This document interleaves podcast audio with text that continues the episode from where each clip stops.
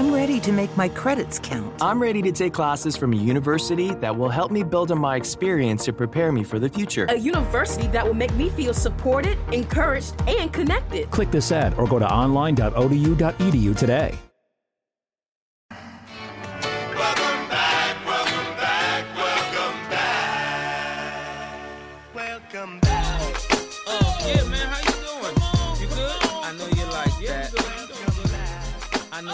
Hello, friends, and welcome back to the Sactown Royalty Show. I'm your host, Tony Xypteras, and joining me on the podcast this week from Sactown Royalty, Richard Ivanowski. Richard, the podcast is back. Kings Media Day is on Monday. The preseason starts on October 1st. Basketball is here. How are you? I'm doing good, Tony. Thanks for having me back. Um, yeah, pretty exciting stuff. We are finally coming out of these uh, dog days. It's been a long time since we've seen Kings basketball.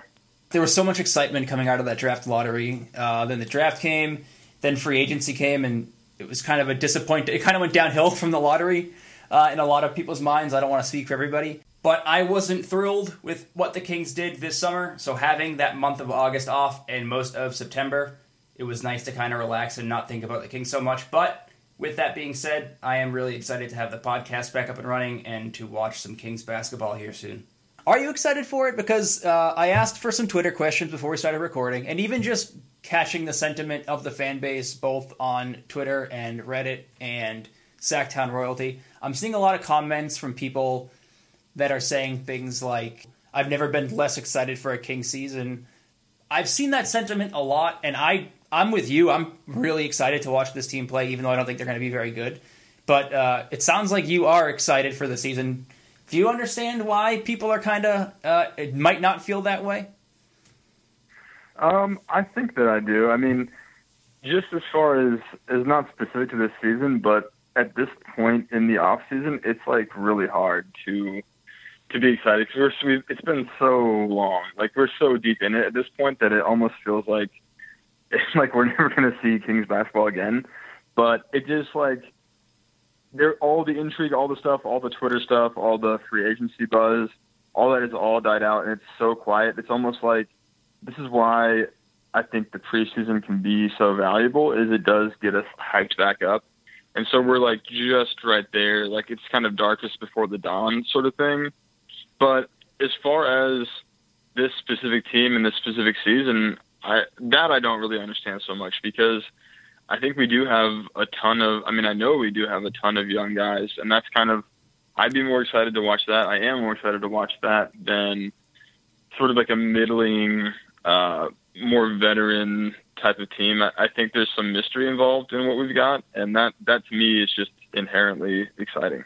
I think you you put that perfectly. The mystery factor is, is a big one for me too because the Kings have. Uh, I, I think it was last year they had what ten players under rookie contracts on opening night. I haven't looked exactly what that number is this year, but I'm sure it's the same. I know some guys have moved in, some have moved out. Like Papagiannis isn't here anymore, but they got Bagley and Wenyen Gabriel on a two way. So a lot of young players, and I don't think either one of us expects the team to be great this year or even good. But there is that little tiny hint of unknown where, like, hey, maybe everything breaks right. Maybe De'Aaron Fox is like dramatically better. Maybe Willie Cauley Stein figures it out. Maybe you know Buddy Hield builds off what he did last year. Bogdan Bogdanovic. Like, there's a lot of room for upside, even though I don't think they're going to reach that upside this year. This is like a, a huge building year for this core group, and if we don't see at least some of those players make a significant leap then I can see maybe being uh, not so excited for maybe next year because there won't be a rookie coming in because they don't have a 2019 pick. And, Yeah. And uh, and then if the guys aren't developing, then you're looking at a real, real tough spot. But I think there's there is you know despite my pessimism overall, um, I do think there's plenty of reasons to be excited. Yeah, absolutely. I didn't even think about that. That that that'll be a little bit scary um, with no first round draft pick, and then depending on if we were to strike out in free agency, that could be a pretty grim uh, opening night for 2019. But but yeah, that's not where we're at. You know, Bagley, like he's a divisive pick to be sure, but you have to be interested in him at least. And De'Aaron Fox, I think we all agree he had a kind of a disappointing first year, and the blame for that can be spread around in different areas, but I don't think that anyone is looking at him like, okay, well, that's what he is. That's a finished product. We're going to see what we saw last year from him this year. We're going to see a whole different De'Aaron Fox. We're going to see a different style of play, hopefully, ideally adjusted to his strengths. And that's really exciting for me, um, as well as these other guys who are in their second year. I want to see what Bogey can bring in the second year. It's gonna be it's gonna be rad. I'm I'm I'm definitely excited about that. And um, also, I think that there'll be some. We have some questions running through uh, the GM, the the head coach, whether they're right for the jobs, and like I think following that is interesting too.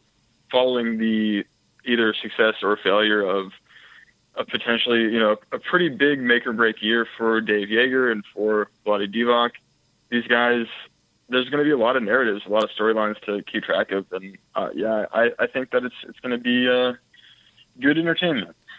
And I think uh, we do kind of say this every year, and so often nothing comes of it. But the Kings do have moves to make during the season. They saved something like $10 million of cap space that they can use up to the trade deadline for something. Their roster doesn't fit um, we've talked about the logjam in the front court. So I don't think the team that you see on opening night will be the team you see after the trade deadline. And again, it's something that we say every year. We're always this is like the the life of a Kings fan where you're always waiting for the other shoe to drop. And so often it doesn't drop and you're just stuck with what was. Like the most uh, recent mm. example was the Ben McLemore Deyonta Davis trade uh, for Garrett Temple. We were yeah. all like, as soon as that was announced, there was so much like the narrative was, oh my god, they got Ben McLemore back, but you know, there's going to be another shoe to drop. Like, there's no way Ben McLemore is going to be here on opening night. Uh, to a lesser extent, Deyonta Davis, because he's a $1 million contract player we haven't seen before. So if he sticks around, who cares? Sure, let's get a look at him. But um, the shoe hasn't dropped yet. So I don't want to get everyone excited that the Kings are going to make some blockbuster move, but it does feel like, specifically because they have that trade chip of cap space where no other teams do. Like just today, that Jimmy Butler uh, trade request came out. I'm not saying the Kings are definitely right. going to get involved there, but who has more flexibility than they do to get involved? Nobody does, and that will be the case up until the deadline. So no matter what breaks in with the rest of the NBA, whether it's a Jimmy Butler trade or any of, the, of these other rumors, the Kings should hopefully be in the mix. Whether they do something or not, who knows? But they have more flexibility than anybody right now. Not on purpose, because the Kings did try and sign Zach LaVine. So they do have that $10 million of cap space by accident, but they do have flexibility, and that's another reason to, to kind of be, I don't know if excited is the perfect word for that specific scenario, but there's some some things. The Kings are in an interesting spot right now. Yeah, definitely. I and you're right. I mean, the difference this year is that they're the only ones, right? Like right. nobody has any cap space. So if someone were to yeah, like a, a Jimmy Butler trade. If someone, if if these two teams, two teams needed a third team to facilitate the trade and to to accept a little bit of salary in a dump situation, yeah, there's no one else that they could possibly really call. Uh, so that is interesting. And like you mentioned with the the Davis and the McLemore situation, we do have 16 guys on guaranteed contracts right now. So even before opening day, opening night, we are going to have a little bit of movement in the roster. We can't bring 16 guys with us. What's your prediction there? I haven't really thought about that quite yet because that deadline is pretty far away. And they may bring in some other guys under unguaranteed contracts that could force another cut. I know, like, um, what team was it? I want to say it was the Grizzlies have 20 guys under contract right now. So there's going to be a lot of cuts league wide. The Kings have to make one. If you had to make a prediction right now, who would that guy be? Yeah, um, I think the Clippers too. Also, I think they like were fully stacked at one point. I had like the full twenty guys, and then they moved Sam Dekker over to Cleveland, and they've been doing a little bit of stuff. And I think there's been some rumors about maybe moving a point guard over to the Suns, who need one so badly. Nothing confirmed there, obviously, but um, you know, I think that what's going on is what you had mentioned a little bit earlier with the the McLemore trade, well, the Garrett Temple trade yeah. that McLemore happened to be included in. I think that's kind of what's going on. Uh, I can't say for sure, but it seems like they made that trade with the hopes that they could couple either McLemore and Davis or one of them with some space to to take on uh, a different player with a larger contract get a pick or something. I, I'm not sure exactly what the designs were, but I think they're they felt like we can cut these guys, we can waive these guys, but we want to keep it open until we absolutely have to because we don't need to eat dead salary just to do it. We can wait to the last day. Um, but my prediction would be that they don't get anything done and that they just end up cutting both because I think they want to go down to 14. Uh, I think they they can keep 15 guys on the roster. I think they want to go down to 14, especially like with 11 million or 10 million, whatever it is in cap space. You want that uh, roster spot too, so you could essentially just take a player into space. I was gonna say Deyonta Davis because that's I mean that's the guy we've heard the least about. I know Ben McLemore was on social media like looking for a place to rent in Sacramento for the year. That doesn't mean he's gonna stay for sure, of course, but for Deyonta Davis, it's been like radio silent. I haven't heard anything from that guy, whether he's been in Sacramento. I think uh, the Memphis Grizzlies are still in his Instagram, which is that is also doesn't mean anything because maybe the guy just doesn't go on social media that much. But Yeah, it does seem like he's kind of out of sight, out of mind at the moment. But I think you make a good point about cutting both of them.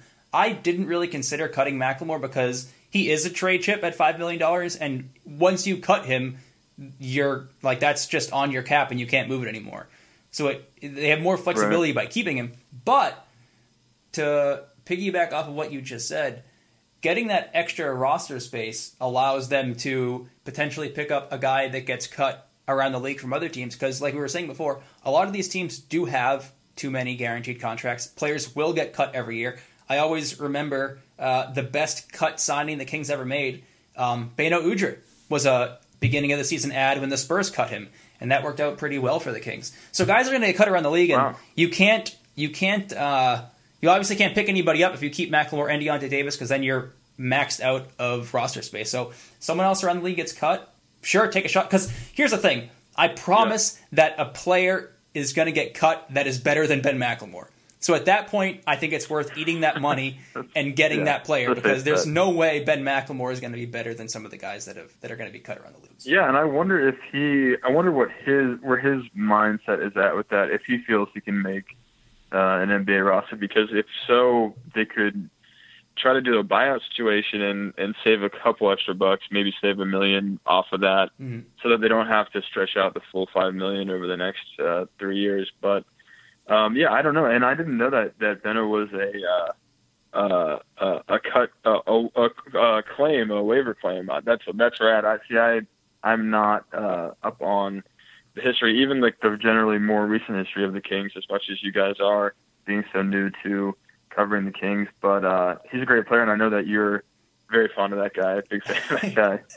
Yeah, he's my default Twitter survey answer. Anytime someone gets one of those like viral things going where they ask, you know, Yeah. who's like your third favorite player on like your seventh favorite team, I just write Beno for for every answer on those. I want to say the year the Kings brought in Beno, uh, Mike Bibby was injured to start the season, so they were stuck starting Orien Greene, and he was a disaster for like three or four games. And then uh, Beno was cut at the end of camp from the Spurs, so about five or six games to the season. I want to say they brought in Beno because Orien Greene was such a disaster. And then Beno was so good that they ended up trading Mike Bibby to the Hawks because once Bibby was healthy and came back, um, it was kind of clear at that point that Beno deserved the spot. But I, I could have that timeline wrong because I was not doing this to the extent that I am now, so I wasn't following it as closely. But I'm going to look that up after the podcast now to make sure. Yeah, you know, with uh, Halloween, Halloween around the corner, I think that you got to come up with a Beno Udrih costume. I mean, that would be that would be pretty rad. I would. You got my my retweet. That's for sure. Have you seen his hair though? That's going to be hard to pull off. His hair these days. He's got like a. Is it I think like it's the like the white, like the Daenerys Targaryen level, like Yeah. bleach blonde, or what, what's going on? it's a there? bleach top man bun with the uh, the sides shaved, and I just I don't think I can even grow that much hair by Halloween or pull that off. But if I can, I'll try. I can do the side. sh- I can do the side shape, but nothing on top either is the problem there. Shout out Beno. Always try and work him into the conversation. But uh, now that the off season is essentially over, I, I mean, I shouldn't even say it's over because the Jimmy Butler news just broke. So there are still blockbuster moves yet to happen. But for the most part, in all likelihood, this is the roster we'll see on opening night. How would you grade the offseason? Um, it's really hard. I it, I want to like sort of establish like uh, grading criteria here because sometimes I go off of like C being the average, or, or are we talking like an average grade would be like fifty percent, and just to be at average is a failure for this team with as much space as they had. It's really hard. I because I, I want to basically put them in this weird range where they did they didn't hurt themselves in any way. Well, they tried to with Zach LaVine, but they didn't hurt themselves in any way, and they got themselves a little bit better. But they also failed to fulfill all this potential with the space. It's really hard. I'm going to have to circle back around and choose a letter grid. But uh, where where are you at with it right now? I think you laid it out pretty well. It comes down to like what they probably could have done and didn't, and even that is hard to say. Like as a fan, it's really easy to say, yeah, like they should have went and signed Julius Randle. The dude signed for two years, eighteen Yeah. million. Where before the offseason started, we were talking about a potentially maxing Julius Randle. So when you see what he signs for, the immediate reaction is like, how did the Kings not pursue this? But we don't know if Randle Well- was interested. Like we don't know if the Kings were in. Like there's so much that we don't know. a- yeah. If we draft a power forward, I don't know. You know, it's like do Right. we even does that spoil it? Like if you think about what the Kings could have done, this offseason looks terrible. But even that is assuming they could have done what we think they could have done, which is it's hard. We do it all the time. It is hard, but we know they could have drafted Luka Doncic and without getting into that argument 100%, just as me grading the offseason, I I am down on their draft because I would have drafted Doncic over Bagley. I'm not super down on it. I don't think Bagley was like the worst pick of all time, but if I'm grading it, I, I'm not you know super happy with how they handled the draft. Um, I'm also not super happy with how they traded their second round pick. Not that they needed another rookie, but you know I don't know. They just they they gave away a pick for nothing. Just generally not too too fond of that. And then it, what they did in free agency, it's hard not to grade their free agent like give them a bad free agency grade because even by their own goals they failed because we talked about earlier they tried to sign Zach LaVine and it didn't work. Um, they were in on a couple of other players that they couldn't close the deal on. Now they I don't think they would ever admit that they failed, but to at least some degree they failed. Maybe you know Bjelica and Yogi Ferrell were their second option behind uh, LaVine. I don't believe that to be true. But even if that's the case, then fine. Like a lot of teams strike out on their first option, so you can give them a passing grade at best. But they didn't. Yeah. They didn't do anything. But at the same time, like all that being said, which is a, a pretty negative comments from me, they still didn't do anything that I didn't like. Like I, I liked signing Bjelica, which I know you did too. I think the Yogi Ferrell signing was fantastic value for what he was.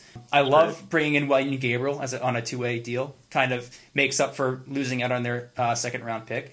And I don't hate the Bagley pick, even though I think by drafting Luka Doncic and signing a big man, you can create a very competitive, balanced roster where right now there's like the front court logjam. So if I have to put a grade to it, I'd say like I don't know, C minus, which to me is a grade that says that they didn't do anything horrible. They just in my opinion, which is not factual and I can't prove it, that they missed out on a lot of opportunities to get significantly better this summer. Yeah, I think that's really that's that's really fair. When you said that they did just enough to be passable, I, I think I got to agree with that because it's not a situation where they went out and they signed a, a you know a really bad player to a huge deal, or they went out and um, had like an obvious clear target and they like just completely fell out. I think what we were referring to um, as far as some free agency targets were minor deals, guys that were only, I think the initial offers were, you know, about one year, two years, six million, seven million or so. It, it didn't didn't really feel like they struck out on a big target, with the exception of LaVine, who you can't really call it a failure because it they just matched. You know, the You're right. That's matched. fair. Yeah, I shouldn't say that. You you know what I mean? Mhm, but totally. but also what you said with the um I don't know why I I never really think of that when someone says the off season I always think of like this downtime, you know, with, with the free agency and all that, but I often don't include the draft in it because the draft seems like such its own thing. Mhm. But if we, I mean, you're absolutely right that it is part of the offseason. It kind of kicks off the offseason. And yeah, from a, from, you know, just being quite frank about it, the way that it feels right now is that they skipped, a, you know, they, they let a player pass them by that is generally considered a consensus pick to be a game changer in the league. Um, and it's not really fair to grade that necessarily because we haven't seen either of them play. We don't know for sure. There's a lot of fear and a lot of panic around how good Luka is going to be, and a lot of fear around how good Bagley is going to be and how big that gap may potentially be. And I don't even know if it'd necessarily be fair to judge it just after the rookie year either. I mean, looking down the road three, four years, at that point, you can pretty clearly say, okay, this was either the right pick or the wrong pick or kind of a coin flip type of, of pick. But um, so I don't, I don't know if I can really like go ahead and be like, hey, you guys get an you guys get an F because you didn't pick the player I wanted you to pick, or you didn't pick the player that was a consensus higher projected player. But yeah, I, I, I will agree with the the C minus because they didn't they didn't do anything overtly bad. It just seemed kind of lackluster and kind of like they underperformed. Um, it's kind of like, but hopefully it's kind of like a midterm grade where you kind of want to give them that C minus and be like, you want to write on the paper like, hey, just put more effort in, and it could be a B or B plus. I don't know. I mean, that's kind of where I'm at with it, but they do have they do have more time than anyone else now with the cap space and with uh, a couple of the trade pieces they have. So they have kind of like they got an extension into the beginning of the season where they could actually make some moves that no other team can. So we'll see how it all plays out. Yeah, if I can take my snark and like pessimism out of it, it is an incomplete grade because they do have that, you know, rolled over 10 million, which, you know, at this point we're bleeding into the season, but we already talked about their flexibility. There's more moves that they can make and you know, you kind of do have to give that credit to what they didn't do in the offseason if they end up doing something great because the only reason they're in this position now is because they didn't spend it. So it is all kind of kind of lumped together. But you know, I I do continue to come back to that. Like, man, if they had just been aggressive this summer, like because next summer it's not going to be easy. Next summer, we've talked about it a million times, but they're not going to have the leverage they have next summer that they did this summer. I mean, they lucked out on the lottery; Right. they got the second overall pick. They're not going to have one next year at all. Um, they were one of I don't know seven or eight teams with max cap room, um, and, and they came away with two role players to, to show for it. So I don't know. Yeah. I guess I guess it like, incomplete, and we'll we'll see what happens. Um, Let me let me ask you though: do you, would you be would you give them a higher grade or a lower grade if if the Bulls had not matched uh, on the LaVine offer? That's a great question, and I, I, I didn't want them to sign LaVine when that offer first dropped, and then I kind of thought about it more, and I thought about just how talent deficient they are, and mm-hmm. it's almost like the Kings are threading a needle here, anyways, where so many things have to break right for them to break through to the playoffs. Like the West is so stacked, they don't have a 2019 Yeah. pick next year, and in 2020, if we if we extend this rebuild past 2019, then you're looking at like I- I'm speculating here, but you're probably looking at uh, a pick in like the eight to ten range and not like the one to three range. So you're not getting the high high end talent. So to me, Zach LaVine was a much more expensive gamble, almost in the same way that Harry Giles was, where it's like I don't love Zach LaVine as a player, but I acknowledge that he's very young. He has a ton of potential still. He hasn't played his best basketball yet, and you're adding potential. And yeah, you have to thread that needle. Like you need these things to break. You're going to need Zach LaVine to play the best basketball of his career. You're going to need him to stay healthy, but you're already trying to thread that needle because you're already at a disadvantage with, with like being in the middle of this rebuild without such a key piece in that 2019 pick. If the Kings had a 2019 pick, I would say don't sign LaVine. That was a dumb offer. It's good that they didn't match because then you're you've still got another top three guy coming in. But I don't know where they're getting this talent. I, I just don't know where it's coming from. Maybe next summer they can do more than I'm thinking they can. But it's so competitive next summer with all the teams that have cap space, and that's my way of avoiding answering the question because I don't know. I, I like I could go either way on the Zach LaVine one. What about you? Yeah, It's it is it's actually pretty tough to say because I think that on the face of it, we kind of look at it and it's like, okay, well, if the average team signed them to this deal, like for the Bulls, even I'm looking at that and like, oh, they probably shouldn't have matched. Like that's that's like a lot of money to commit to a guy with injury problems and who hasn't been that great when he's not injured. Um, it seems like too much.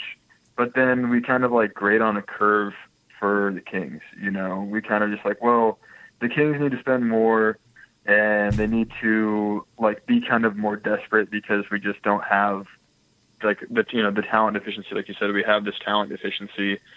So it is kind of hard. It's kind of like is any price too much to pay for just making this team better? And what's kind of uh, you know been an encouraging thing for me is that they offered it to a guy that has the qualities that I was hoping that they would be looking for. You know, maybe it's not the the player that I was hoping for exactly, but it's a young he's a young guy. The target was he's young, he's you know speedy, he can shoot. Like they took kind of all the qualities I was hoping for, but they kind of went too high. They chose a restricted free agent, which was confusing and kind of put themselves like they started the off season slower, the free agency period. They started slower. They forced themselves into this like slow start. They had to wait around, and by the time that it was that they could you know get past the moratorium and make these offers, a lot of a lot of players were off the board. But you know, I like what they had targeted. I just wanted like those qualities. I just wanted them to apply them to this sort of mid-range type of player. Go find a guy who is a little bit younger, like you had mentioned, Julius Randle. He's younger. He's got these explosive abilities, this upside, but he's also not going to completely lock up your cap sheet for the next four years. I don't know. It's it's kind of like the the good with the bad. I, I it's really hard to say. It's really hard to say if that would have made me feel better or worse about this offseason. Yeah, and then there's the. I mean, we don't need to go down this road again, too. But there's the whole Hezonja thing. Depending on who you listen to, the Kings were either like super interested in Hezonja or maybe their interest was a little overstated. But how much do things change if that's a guy that you added here instead? Like, because we talk about how much they need a small forward. I, I like where I'm still not ready to say yes or no to LaVine because that's a very complicated signing. If you asked me, like, would I feel better about the offseason if they were able to land Hezonja? My answer would be yes, for sure. Yeah, and he's kind of that like same the same qualities you want. Like he fills a need. He is on the younger side. He's coming off of his rookie contract, or he's it's kind of like a second draft type of candidate guy that you Mm-hmm. want to bring in and hope that he can you can reinvent him in your system. Still on the younger side, still has the upside, can shoot a little bit. Um, but yeah, wouldn't have cost an arm and a leg necessarily, but we just may have gone too low. You know, it's it, it's tough. I, I and again, like the problem is that we don't know what the negotiations were. We don't know if Mario would even have considered any offer from us. It, I, if we had thrown out a two-year, fifteen million per year deal or, or uh, fifteen million total deal, if he would wanted that. If if we had thrown a a one plus one at ten million, something like that. I don't know if he would have even really been listening, but um, I do feel I do feel disappointed, and uh, and I do feel like next off season I don't know. I have very little reason to believe that it's going to be better because of the cap space that all the teams are going to have across the league. My last point on LaVine, we all saw that number and we're like, oh my God, Kings, what are you doing? Like, this is a crazy amount of money to dedicate to a guy with that injury history. And I stand by saying that at the time, but once we see the numbers next summer, and once we see who the Kings overpay next summer, I'm predicting we'll all look Yeah. at that Zach LaVine contract and be like, oh boy, that might have been a better option than giving Enes Kanter like 20 million for four years. Yeah, and then there was also um, the whole Rodney Hood thing just last Right. week, where he, you know, he had allegedly asked for like about a ten million dollar deal, a one year ten million dollar deal. Cavs wanted to lock him up for three three years twenty four, and so he took the qualifying offer. We have that ten million, and Hood's not an old guy. He he has qualities, he has similar qualities. He can shoot. We could easily offer him a one plus one or ten million and just infuse some talent into the team, but not kneecap ourselves to the future. So I'm I'm pretty lost with this team right now. I'm pretty confused at what the direction is. I'm pretty confused at how well they executed based on what they have to work with. Cause it's hard for me to understand what they have to work with exactly. But again, coming back to the the original point that you had made, the the first point we talked about, which is that we have a lot of young guys anyway. So maybe it maybe the moral of the story is that we don't need to crowd those guys, and, and we can let them have their minutes this year, and, and hopefully we'll see some guys start to really develop. Now that we've kind of set the table for where the Kings are at in their rebuild and talked about what they did or didn't do this summer, I did want to touch on the new win totals from Westgate Las Vegas Sportsbook. Last year, Westgate set the Kings line at 27 and a half wins. They came in just under that number with 27 wins. This year, Westgate put the line at 25 and a half wins. So they're actually predicting the team will be a little bit worse this year than they were last year. But Richard, if you had to make a prediction or a bet here, over or under 25 and a half wins for the Kings this season, where would you go? Uh, I would take the over, but I would not feel confident about it. Uh, I think that those, I think those, you know, those the people that set the lines in Vegas are, do an incredible job because They're I very good. struggle and I've they're so good. I go back and forth. I mean, you just said it. What it was twenty seven point five last year, and they got within half a game, as close as you can get. So, um, it's a little scary, but I think I would go with the over. And I think the reason I'm going with the over is that there are so many things that could go wrong with other teams. I think that in the West, the West is looking so strong, but we're seeing the Timberwolves kind of melt down in front of our eyes. We're seeing, you know, we see every year injuries, conflict, chemistry problems.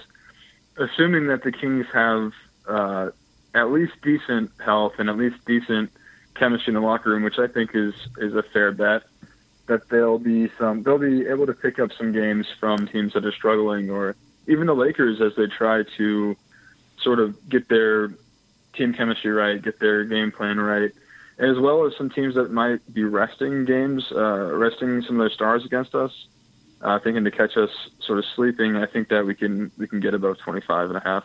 If I told you it was 27 and a half again, meaning they'd have to have a better record than they had last year, would you still take it?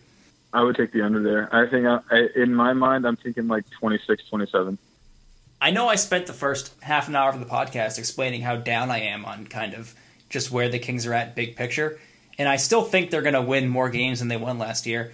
Um, for some of the reasons you mentioned, like you mentioned Minnesota's dropping off, I would have predicted before Devin Booker broke his hand that the Suns would be better than the Kings, but that's another team that now, you know, maybe the Kings are right there with because they're down their best player for who knows how long. I mean, he's not going to miss a ton of time, but we're talking about a like their best offensive player who has a broken hand. It's going to take him a while to readjust to whatever that's like playing through.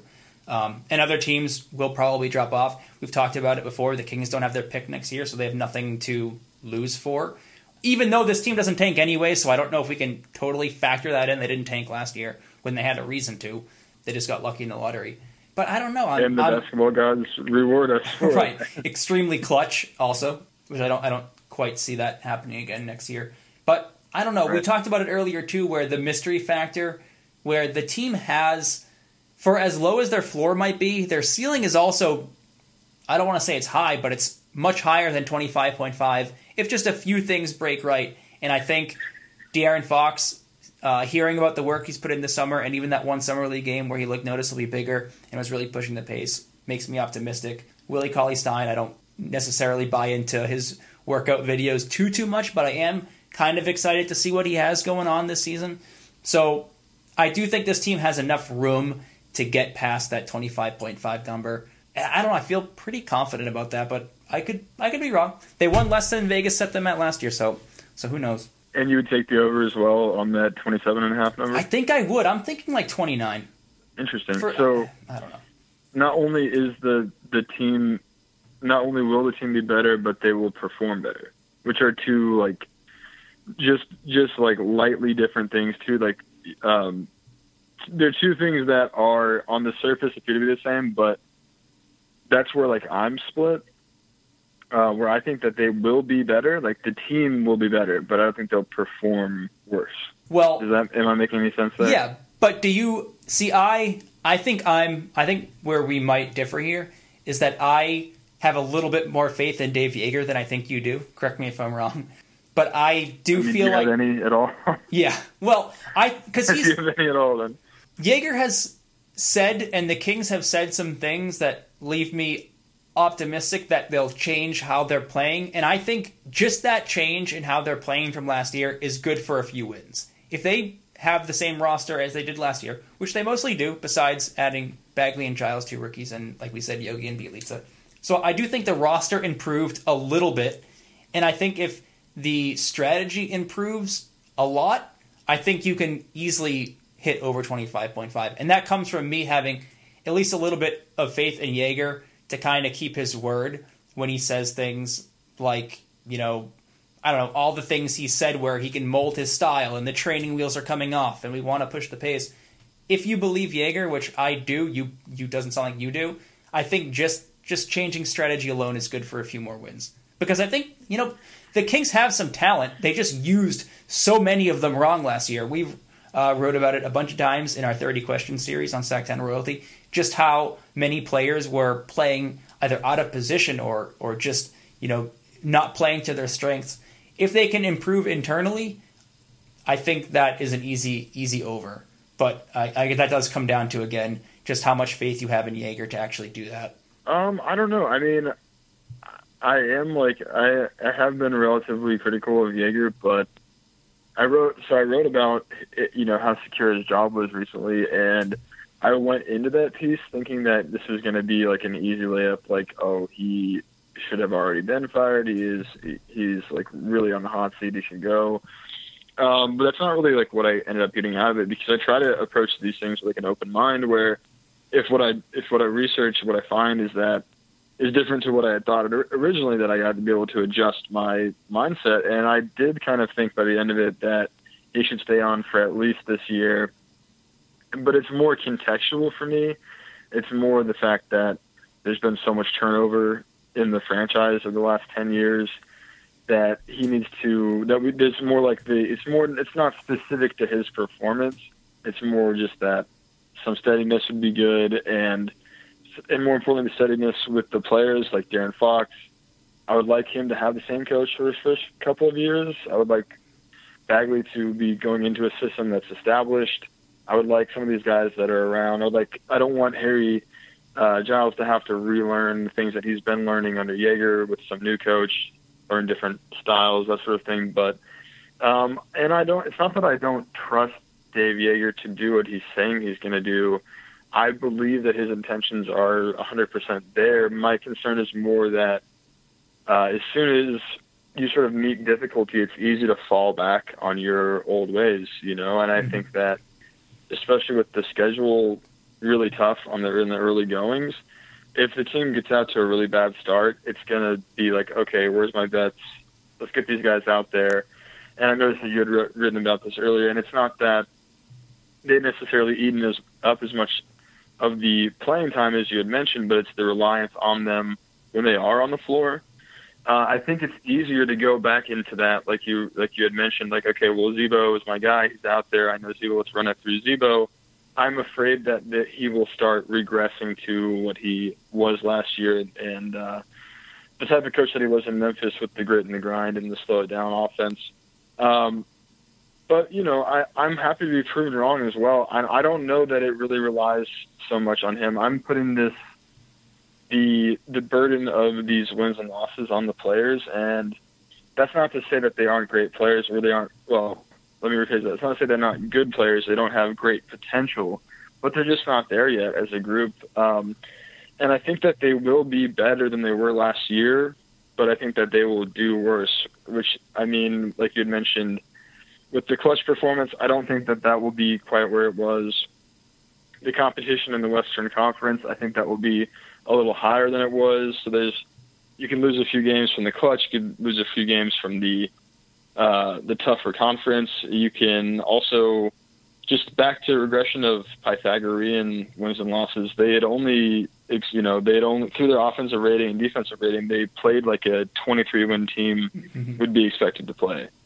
So, from the way that I see it, if we're looking at 25.5 as the line, that means they need to get two and a half games better than they were last year based on just their general play on the court you know, you know, discounting the clutch play, discounting sort of some luck, as it were. But um, and I, I don't know. I don't know if they can do that with uh, LeBron in the conference, with uh, just a tougher general conference, and I'm just not. I'm not convinced. I think they could get into that 26-27 range. I think that's where I have them at.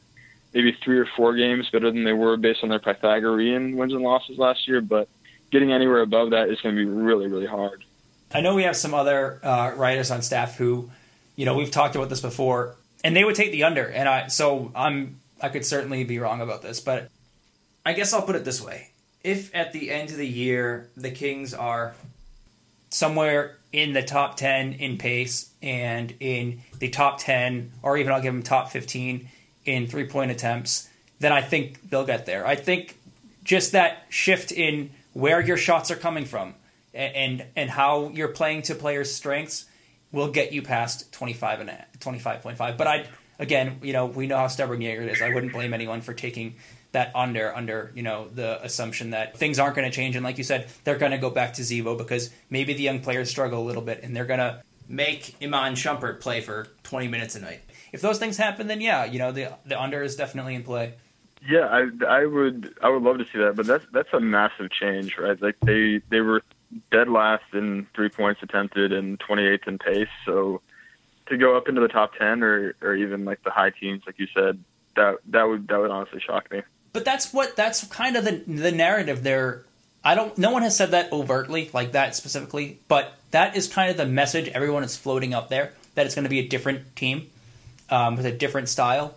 So I don't. You can if someone said, "Hey Tony, you're just buying into like the spin that they've been spinning us for 12 years," then that's totally fair. I would totally take that criticism because I am I am buying it this year for whatever reason because I think it's just so obvious what they need to do that I can't wrap my mind around a professional organization not doing that thing. Like there's no reason that a team that shoots were they one or two in three point accuracy, but they only shoot but they shot the least amount of three pointers in the entire league. Like I can't wrap my mind around that happening for a second straight year. It's so obvious what they need to do that I, I maybe I'm giving the team too much credit because the Kings have disappointed us in the past, but that's kind of where my mind's at. I just can't I can't justify them doing this again with how, how obvious it is the things that they kind of need to change offensively. Defensively, they're going to be they're going to struggle kind of no matter what because they just don't have the experience or that many defensive minded players. So I don't I don't expect a dramatic increase in how good they are on defense.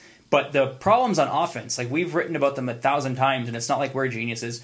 The national media people who do cover the Kings closely have written about this as well. Just the changes they need to make strategically and I they there is no more excuses if they don't. This is kind of getting into another topic, but if they don't make those changes, if they don't finish, you know, I'll adjust my number a little bit. If they don't finish in the top half of the league in pace, if they aren't in the top half of the league in three point attempts, assuming that three point accuracy stays where it was last year, which would put them one or two in the entire league, then in my opinion, like Joerger's out. Like, all right, you've proven that you are not maximizing the talent of your roster, then you're out. So I guess I'm betting on Joerger keeping his job and at least adjusting those numbers to a place where you don't look at it and say, "Wow, it's so obvious what you need to change here. Why aren't you changing it?" That's I'm I'm I'm right there with you because that's kind of you know what you're saying is I'm on board with Joerger if he turns into the polar opposite of who he is, and that's totally so, fair. Yeah, yeah, yeah, like, but yeah, I I don't I'd love to look into how how frequently changes that big can happen, but we're hoping the same thing.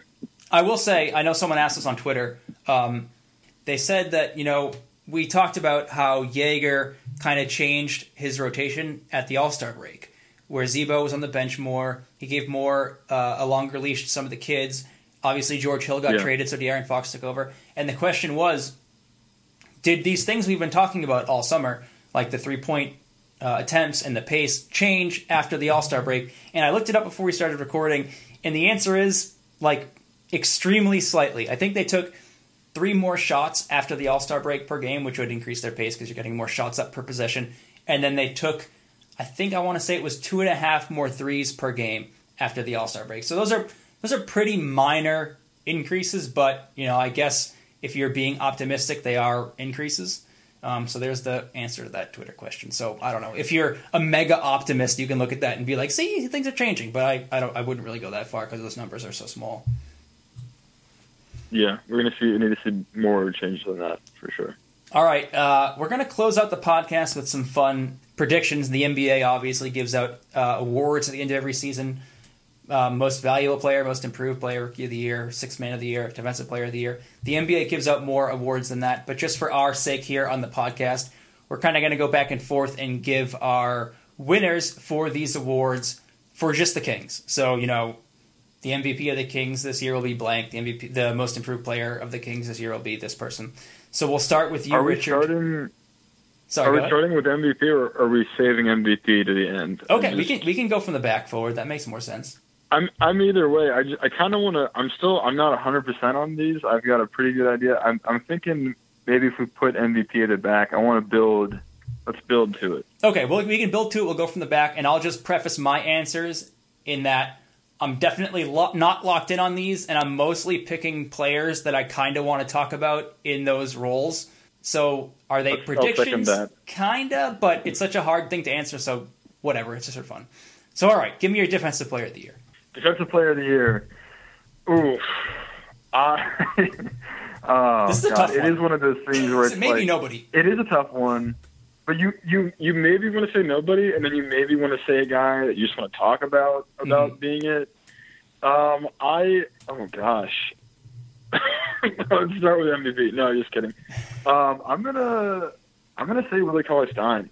I think that's a this is a bold. We're getting way bolder than I expected to get right off the top, but I think that he knows that this is time for him to get paid. And as far as defensive potential, uh, definitely has a lot of it, right? Uh, I think that De'Aaron Fox would be someone I'd consider as well. Obviously, a very different aspect of the game out in the perimeter. But I'm going to say that uh, I believe that Willie is going to get a lot of minutes under the basket, uh, defending the rim, and I think that he's going to step up and, and, and be that guy. I did put the disclaimer out so we can get a little uh, silly with it because I that was my pick too, Willie Cauley Stein, and he doesn't really have a great track record of being an excellent defender, so it's kind of a like a fake prediction because the best defender on this team right now is Kosta Koufos, and I would give an honorable mention to uh, to Harry Giles, but I don't know if he'll get the minutes to have quite the impact that Willie can. Like Willie has the most potential to impact every game on defense every night, and Well, if thank you for choosing him. I feel a lot Yeah. better about it. Well, and, but my my reasoning is very specific. Willie Cauley Stein had a quote this summer. He had a lot of quotes this summer, some of them better than others. But the one that sticks out with me in terms of his defense was um, he said something along the lines of, uh, "This year, I'm going to do everything they want me to do." Instead of thinking that I don't need to do it and I can do it my way and I can do it better. So if Willie is sticking to his word and he's going to do everything that they want him to do, they want him to anchor the defense. They want him to communicate. They want him to help. He's got to get over that fear of like blocking shots at the rim because he broke his finger a couple times or whatever that um, that thing he had was last year. But that was That my nonsense. yeah, that nonsense that every big man probably deals with. But that's my answer for for that reason mostly, and and more to the point was just so I can say that quote on the podcast. I think it's interesting and something people would be interested in hearing if they hadn't heard it before. Where Willie is at least saying the right things in that he's telling us he's going to do what the coaches ask of him. So we'll see if it happens. Uh, hit me with your sixth man of the year. Okay, so I'm going to go with another kind of a stretch in in in a, in a sense, but also um, in a different sense. I'm going to say that it's Buddy Hield again because I mean I think that he it was fairly obvious that he was our best six man last year, but uh, I'm going to go with Buddy Hield because I think that Joerger is going to mess this up, and I think he's going to find a find a way to keep Buddy Hield on the bench uh, in starting lineups, and I I just think that he's going to find a way to mess this up because I think it's super clear to me that he should be our starting shooting guard, and Bogey should play the three, but I think he's going to find a way to to to screw them around, and that Buddy Hield will end up not starting many games. So I would pick Buddy Hield if I thought Joerger was going to screw it up. Already established, I have a little bit more faith in Joerger. I do think De'Aaron Fox, Buddy Hield, and Bogdan Bogdanovic are going to be starting. So my sixth man of the year is another guy I wanted to talk about, but I do think this is a legitimate selection. and that is uh, Yogi Ferrell. Yogi is coming to the Kings from the Dallas Mavericks. He played point guard and shooting guard for them the last two years.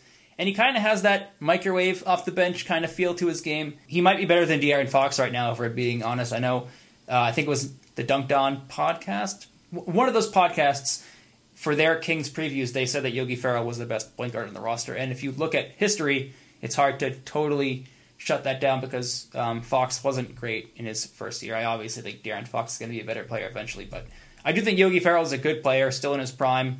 I think he's 25 years old. He's got that kind of fire and hustle and energy that you look for in those spark plug bench players. So that's my my pick for sixth man. I dig it. Rookie of the year. Uh, this is going to be uh, one Harrison Giles the third. I, I sorry, that is absolutely not his Is that name. his name? It's Harry Giles. Is his first name Harry, Harrison? is it Harry? I'm good. No, I don't think so. I think I think I was kidding, but I'm not sure. Um, Harry Lee Giles the third. Uh, Did you say Lee? is it Lee? Yeah. According to Wikipedia, Wait, I wait, what's Wikipedia wrong. Harry Lee Giles three is his Wikipedia first. name. Harry Lee Giles. Okay, so it is Harry. All right, but I think it will be Harry. I I do think there's a huge advantage to sitting and watching a full season, especially when it's that same coach. He's not going to have to learn the terminology, the schemes, uh, in the way that Bagley is. I I think that they both can they're both going to be pretty good though. And I could honestly see them both being in the conversation for actual rookie of the year, league wide rookie of the year.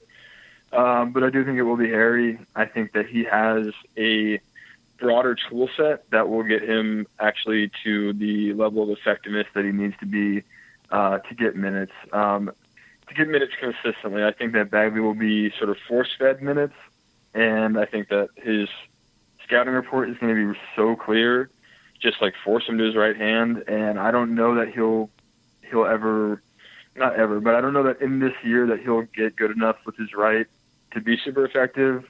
But I am so so in on Harry that I I just got to go. I got to go with that guy.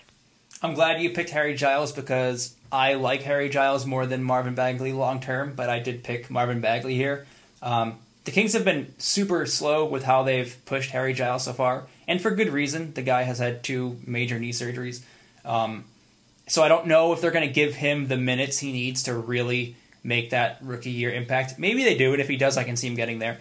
But I do think Bagley is a guy they're going to feed a ton of minutes, and I do think Bagley will look better next to these players than he did in summer league. When uh, in summer league they were using him as kind of like a go-to scorer, which he is not right now. He's got he's like the hustle energy big, which I do think this is th- those are qualities that the main roster does need. They don't really have anybody like him on the main roster where Willie Cauley Stein is kind of passive in going and getting rebounds and, and passive on defense. Mm-hmm. Not that Marvin Bagley is a great defender. We saw that in summer league, but he does try very hard, possession after possession. And I think he'll get a lot of kind of garbage points, a lot of rebounds.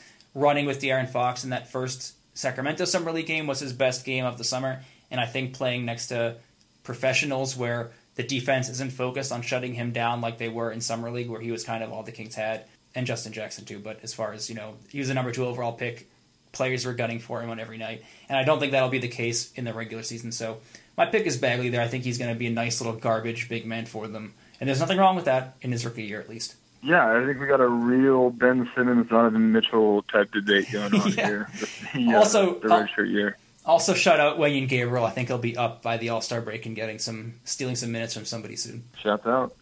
Uh, most improved. This one for me is the easiest easiest one of the whole slate. I think it's De'Aaron Fox. Uh, he really just wasn't good last year. I mean, he actually even recently came out and said he wasn't good last year, um, which is a positive sign for me. Just the being able to recognize it and the humility to to talk about it. But um, a second year point guard that is such a big difference.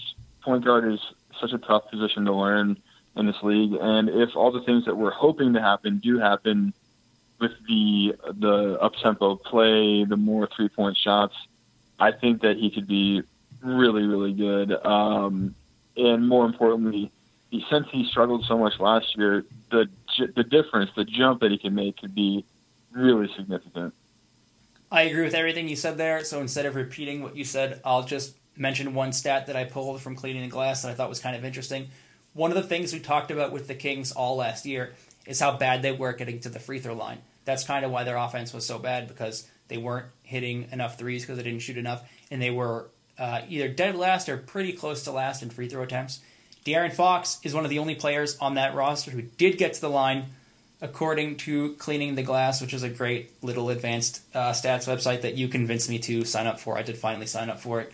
De'Aaron Fox got fouled on 11% of his shots, which is good for the 74th percentile in the NBA for guards. So as long as he's more aggressive, he can kind of be the spark plug to getting that team to the line. He was actually very effective at getting to the line. The only problem was he was pretty passive offensively as a whole. So if he gets more aggressive in year two, which is totally uh, predictable for a second year player and gain some confidence, I see him getting to the line more, especially in transition, pushing the ball. So I think he's going to pick up. You know, if his shot maybe isn't where we want it to be in year two, I think at the very least his aggression going to the rim will get him easy opportunities for buckets at the line, and that'll open up the Kings offense quite a bit. So De'Aaron Fox is my pick there. I love that. I love that stat because it's funny you'd mentioned the Dunked On podcast earlier because they had um, they had pulled a stat earlier in the summer that per possession the Kings got to the line the least of any team in NBA history last year. Wow, I believe it though. Yeah, the, they were they're just they're so soft. They're so soft going to the bucket, and yeah, it's crazy because they have this inverse softness thing where the littlest guys on the team go the hardest to the bucket, and then the biggest guys shy away from it. But um, yeah, I mean that's such a massive problem. If you're not getting to the line, you just you're really giving up such a big portion of the shot that any team can be taking. That um, and I think you know I, I think that De'Aaron is the guy that can change that mentality. If he's out there on the floor day one, starting all 82 games, and this is his team, that all the other players around him can feed off of that. Despite his down rookie year, which we've talked about, I'm still pretty optimistic about his potential, and I think we'll see that this year. So I, I, I agree with you. Most improved there seems like a pretty obvious pick. All right, you wanted to save it till the end, so let's hear it. Who's your King's most valuable player? Uh, maybe you've heard of him before. His name is Harry Lee Giles Oh. the third. Yes, Ooh, I like absolutely. I this was I wanted to put this off because it is also it's pretty bold and I didn't I wasn't 100% ready to go there, but I am, and I think that um, for all the reasons you just mentioned, De'Aaron Fox is would be my second choice. He's right there, but when I watch Harry play, and from what I read about him, and from considering how high his potential was, how how uh, he was being scouted out of high school, and all those things, and just watching the fluidity in his game, the way that he can shoot from anywhere on the floor, and how comfortable he looks out there, and the limited, admittedly very limited minutes we see of him. I just think this guy has enormous potential. And the added advantage of having that year to sit out, having that year to, to learn the ropes uh, from the sidelines, I think he's going to come in. And as soon as he gets his sort of game legs underneath him, his uh, once he gets his stamina up and is able to stay on the floor for enough minutes, I think those minutes are just going to come pouring his way. And I think he's going to be an incredible basketball player. I am higher on him than anyone else on this team, and I am higher on him than I logically should be. I love Harry Giles. If you're right, this would be a wildly successful year for the Kings. Like if Harry Giles plays well enough to be the best guy on the team on a roster that includes guys who are already pretty good in Bogdan and Buddy, that'd be a huge, huge, huge win. So I, I hope you're right. Yeah. For, for some reason in my mind, I still view him as like a unknown. So I have a hard time predicting anything for him. I know he's healthy now, but I haven't really s- flipped a switch in my head to, oh yeah, he's a real basketball player now. He can play, and we're going to see him. I haven't quite reached that point. Yeah. But I love the pick. I hope you're right. He's a real player. I mean, this is a guy that it doesn't matter what franchise you're on. This is a coveted player right here. This is a guy who can be a game changer. Period. I, it doesn't matter what team he's on. It doesn't matter what scheme he's playing in. I mean, this is to me, this is this is like a real prospect, and I'm so happy. Not that De'Aaron and Bagley aren't necessarily, but just when I watch him play, I'm like, this is a guy that can put it together in any situation, and you may need to have, you may need to be that to be great in Sacramento right now. But I, I, I just, I'm wild about Harry. Now you trust Joerger to give him the minutes. I think that he will essentially take them. I think that I think that there's a certain point if you're good enough and you sort of spike that early in your career and you just are are dominating in the way that I believe Harry could be, I think that Joerger is going to be happy to do it. Yeah, Um, he, he's you know, a Joerger I- player. Because that's the thing about Fox's struggles last year is like we. It, I'll speak for myself. I criticize Joerger for not giving Fox more minutes, but he wasn't performing that great. So at the same time, it's like, well, it you know uh, you want Fox to go out there and just take all the minutes, you know, and eventually he did, but still, you wanted him to just be so good right from the jump that it was a no-brainer, you know. Uh, and I think that's the type of thing that that Harry could do.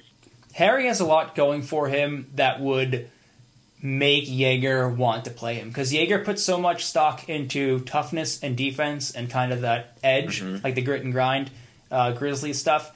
And we saw it even in summer league, like just how much of that kind of player Harry Giles can be. Their comparisons to KG are very optimistic. I hope he gets there, but you can see the comparisons in terms of like a mindset when he's on the court because he's not not afraid of anybody, and he'll uh, he'll get some technicals and he'll go after guys, and that is something Yeah. this team needs so bad.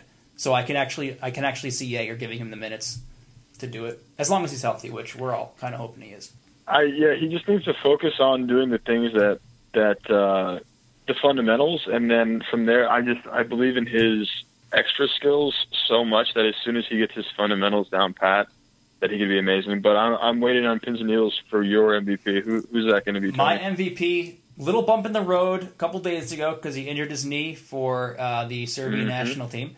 But my pick for MVP is Bogdan Bogdanovic, and I know there's a lot of people out there who think his potential is kind of capped because he came in as a 25 year old rookie and had a very good year.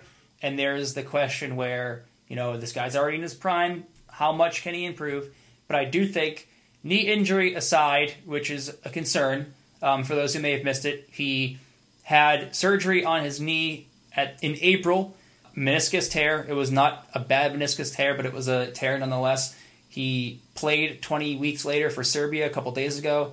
He left the game after three minutes after tweaking his knee, and to this point, we haven't had an update on what his knee situation is. Early reports were that it wasn't that serious, but if he's getting hurt or tweaking things after you know two games, then it does make me worry that something could linger into the season. But if he's healthy, I think there is room for Bogdanovic to play much better than he did last year. If you look at the circumstances he came into his rookie year with, were you know his first time moving to America for an entire year, he didn't really know anyone here. I mean, he had a support system with Vlade and Peja because they knew each other from Europe. But as far as knowing his teammates and the coaching staff, plus he played a ton of basketball coming into his rookie year, so he didn't have his legs. He even said it in an interview, I think it was with Slam, um, at the end of the year, where he just never felt like he was where he wanted to be athletically because he was so tired and broken down from playing so much basketball the summer before. I think as of today, he's the most skilled player on the Kings, and I think going into Yep. next year, he has a pretty locked in starting role. He talked about it too, where he wasn't aggressive because he didn't want to come into a new situation and take over right away. I think the pecking order for the Kings is kind of starting to get set with Bogdanovic at the top in terms of skill. And I think this season is going to be a huge year for him so long as he the knee thing doesn't linger. Uh, I agree a hundred percent with uh, him being the the favorite. You know what I mean? I I think that he was the best player last year uh, for the Kings, and and I also agree that he is completely locked in as a starter. Um, it, it's more of a question of will it be the two or the 3 right? But uh, he is he is locked in, and I think that um, there's it's kind of between the, if it's him or Fox that is the leader of this team, but they both have that they can both pass a little bit, they can both do a little bit of everything, and I just I was so impressed by by the way that he played last year, and even the shooting. Like we don't, I don't know personally, I didn't think of him as an unbelievable shooter, but you look at it and it's, it's basically a forty percent three point shooter. You know, it's right there, and so when you add that to the passing, when you add that to the driving, when you add that to the ability to rebound, this guy could be, if we did play him at the three, which is what I would like for him to, that's what i'd like to see him, he could kind of just be a jack of all trades, you know, right there in the middle. And as far as, um, as as skill level goes, goes, and as far as MP, MVP goes, if we're talking about the whole picture, the big picture, he can do the most things. You Yeah, know what I mean? exactly. Maybe not necessarily yeah, one thing the best necessarily, but the most things.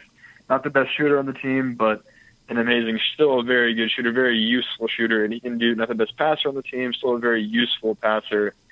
Uh, yeah, that's a that's a great pick, and I I think that he should be the favorite for that as well. He's one of my favorite Kings in a long time. Just the the style with which he plays, because they haven't had a player like him who can really do it all on offense. Like without exception, maybe you can say he doesn't get to the rim as well as like the NBA's elite because he's just not that. But he can just do so much on offense, um, and I love that. It's kind of the same reason why, you know, he's not the same player as Tyreke Evans. I am a known lover of. Uh, I shouldn't put it that way, but I'm gonna anyways. Of Tyreke Evans for some of the same reasons. A known news. lover, everyone knows it. Um, There's known lover of Tyreke Evans. Yeah, that's just facts. absolutely. And Beno Udrih. And but but, but the Tyree thing is because he can once you learn how to shoot, then you're looking at a complete offensive player. He can do everything, um, and that's how I kind of view Bogdanovic to an even better degree. Because where Tyreke has the tunnel vision, uh, Bogdanovic is a much better team player. So yeah, I can't say enough good things about uh, Bogdanovic. The the other way that I would have gone with it, it, I really wanted to. I was really tempted to give it to to Bogey as well because that's like I I already had given Giles the shout out for rookie of the year, so I, that would have been really nice. I want to get him in there. I do just love his game so much. Uh, he's a great king. All right, Richard, that's a uh, that's an hour of Kings preview talk. I appreciate you joining me on the podcast. I was excited to get back to the podcast. Um, I had a lot of fun talking to you tonight. So let the Kings fans know where they can find you on the internet. Uh, I'm on Twitter at Ivanowski NBA. That's I V A N O W S K I N B A. Uh, yeah, give me a shout there. I, I am almost guaranteed to to reply and hit you back. Uh, I would love to love to talk with you there. And uh, of course, uh, Sactown Royalty is where I live on the interwebs. So thank you so much, Tony. All right, Richard, we'll uh, we'll be talking some real on-court Kings basketball soon. I'm sure. Have a good night. Sounds good.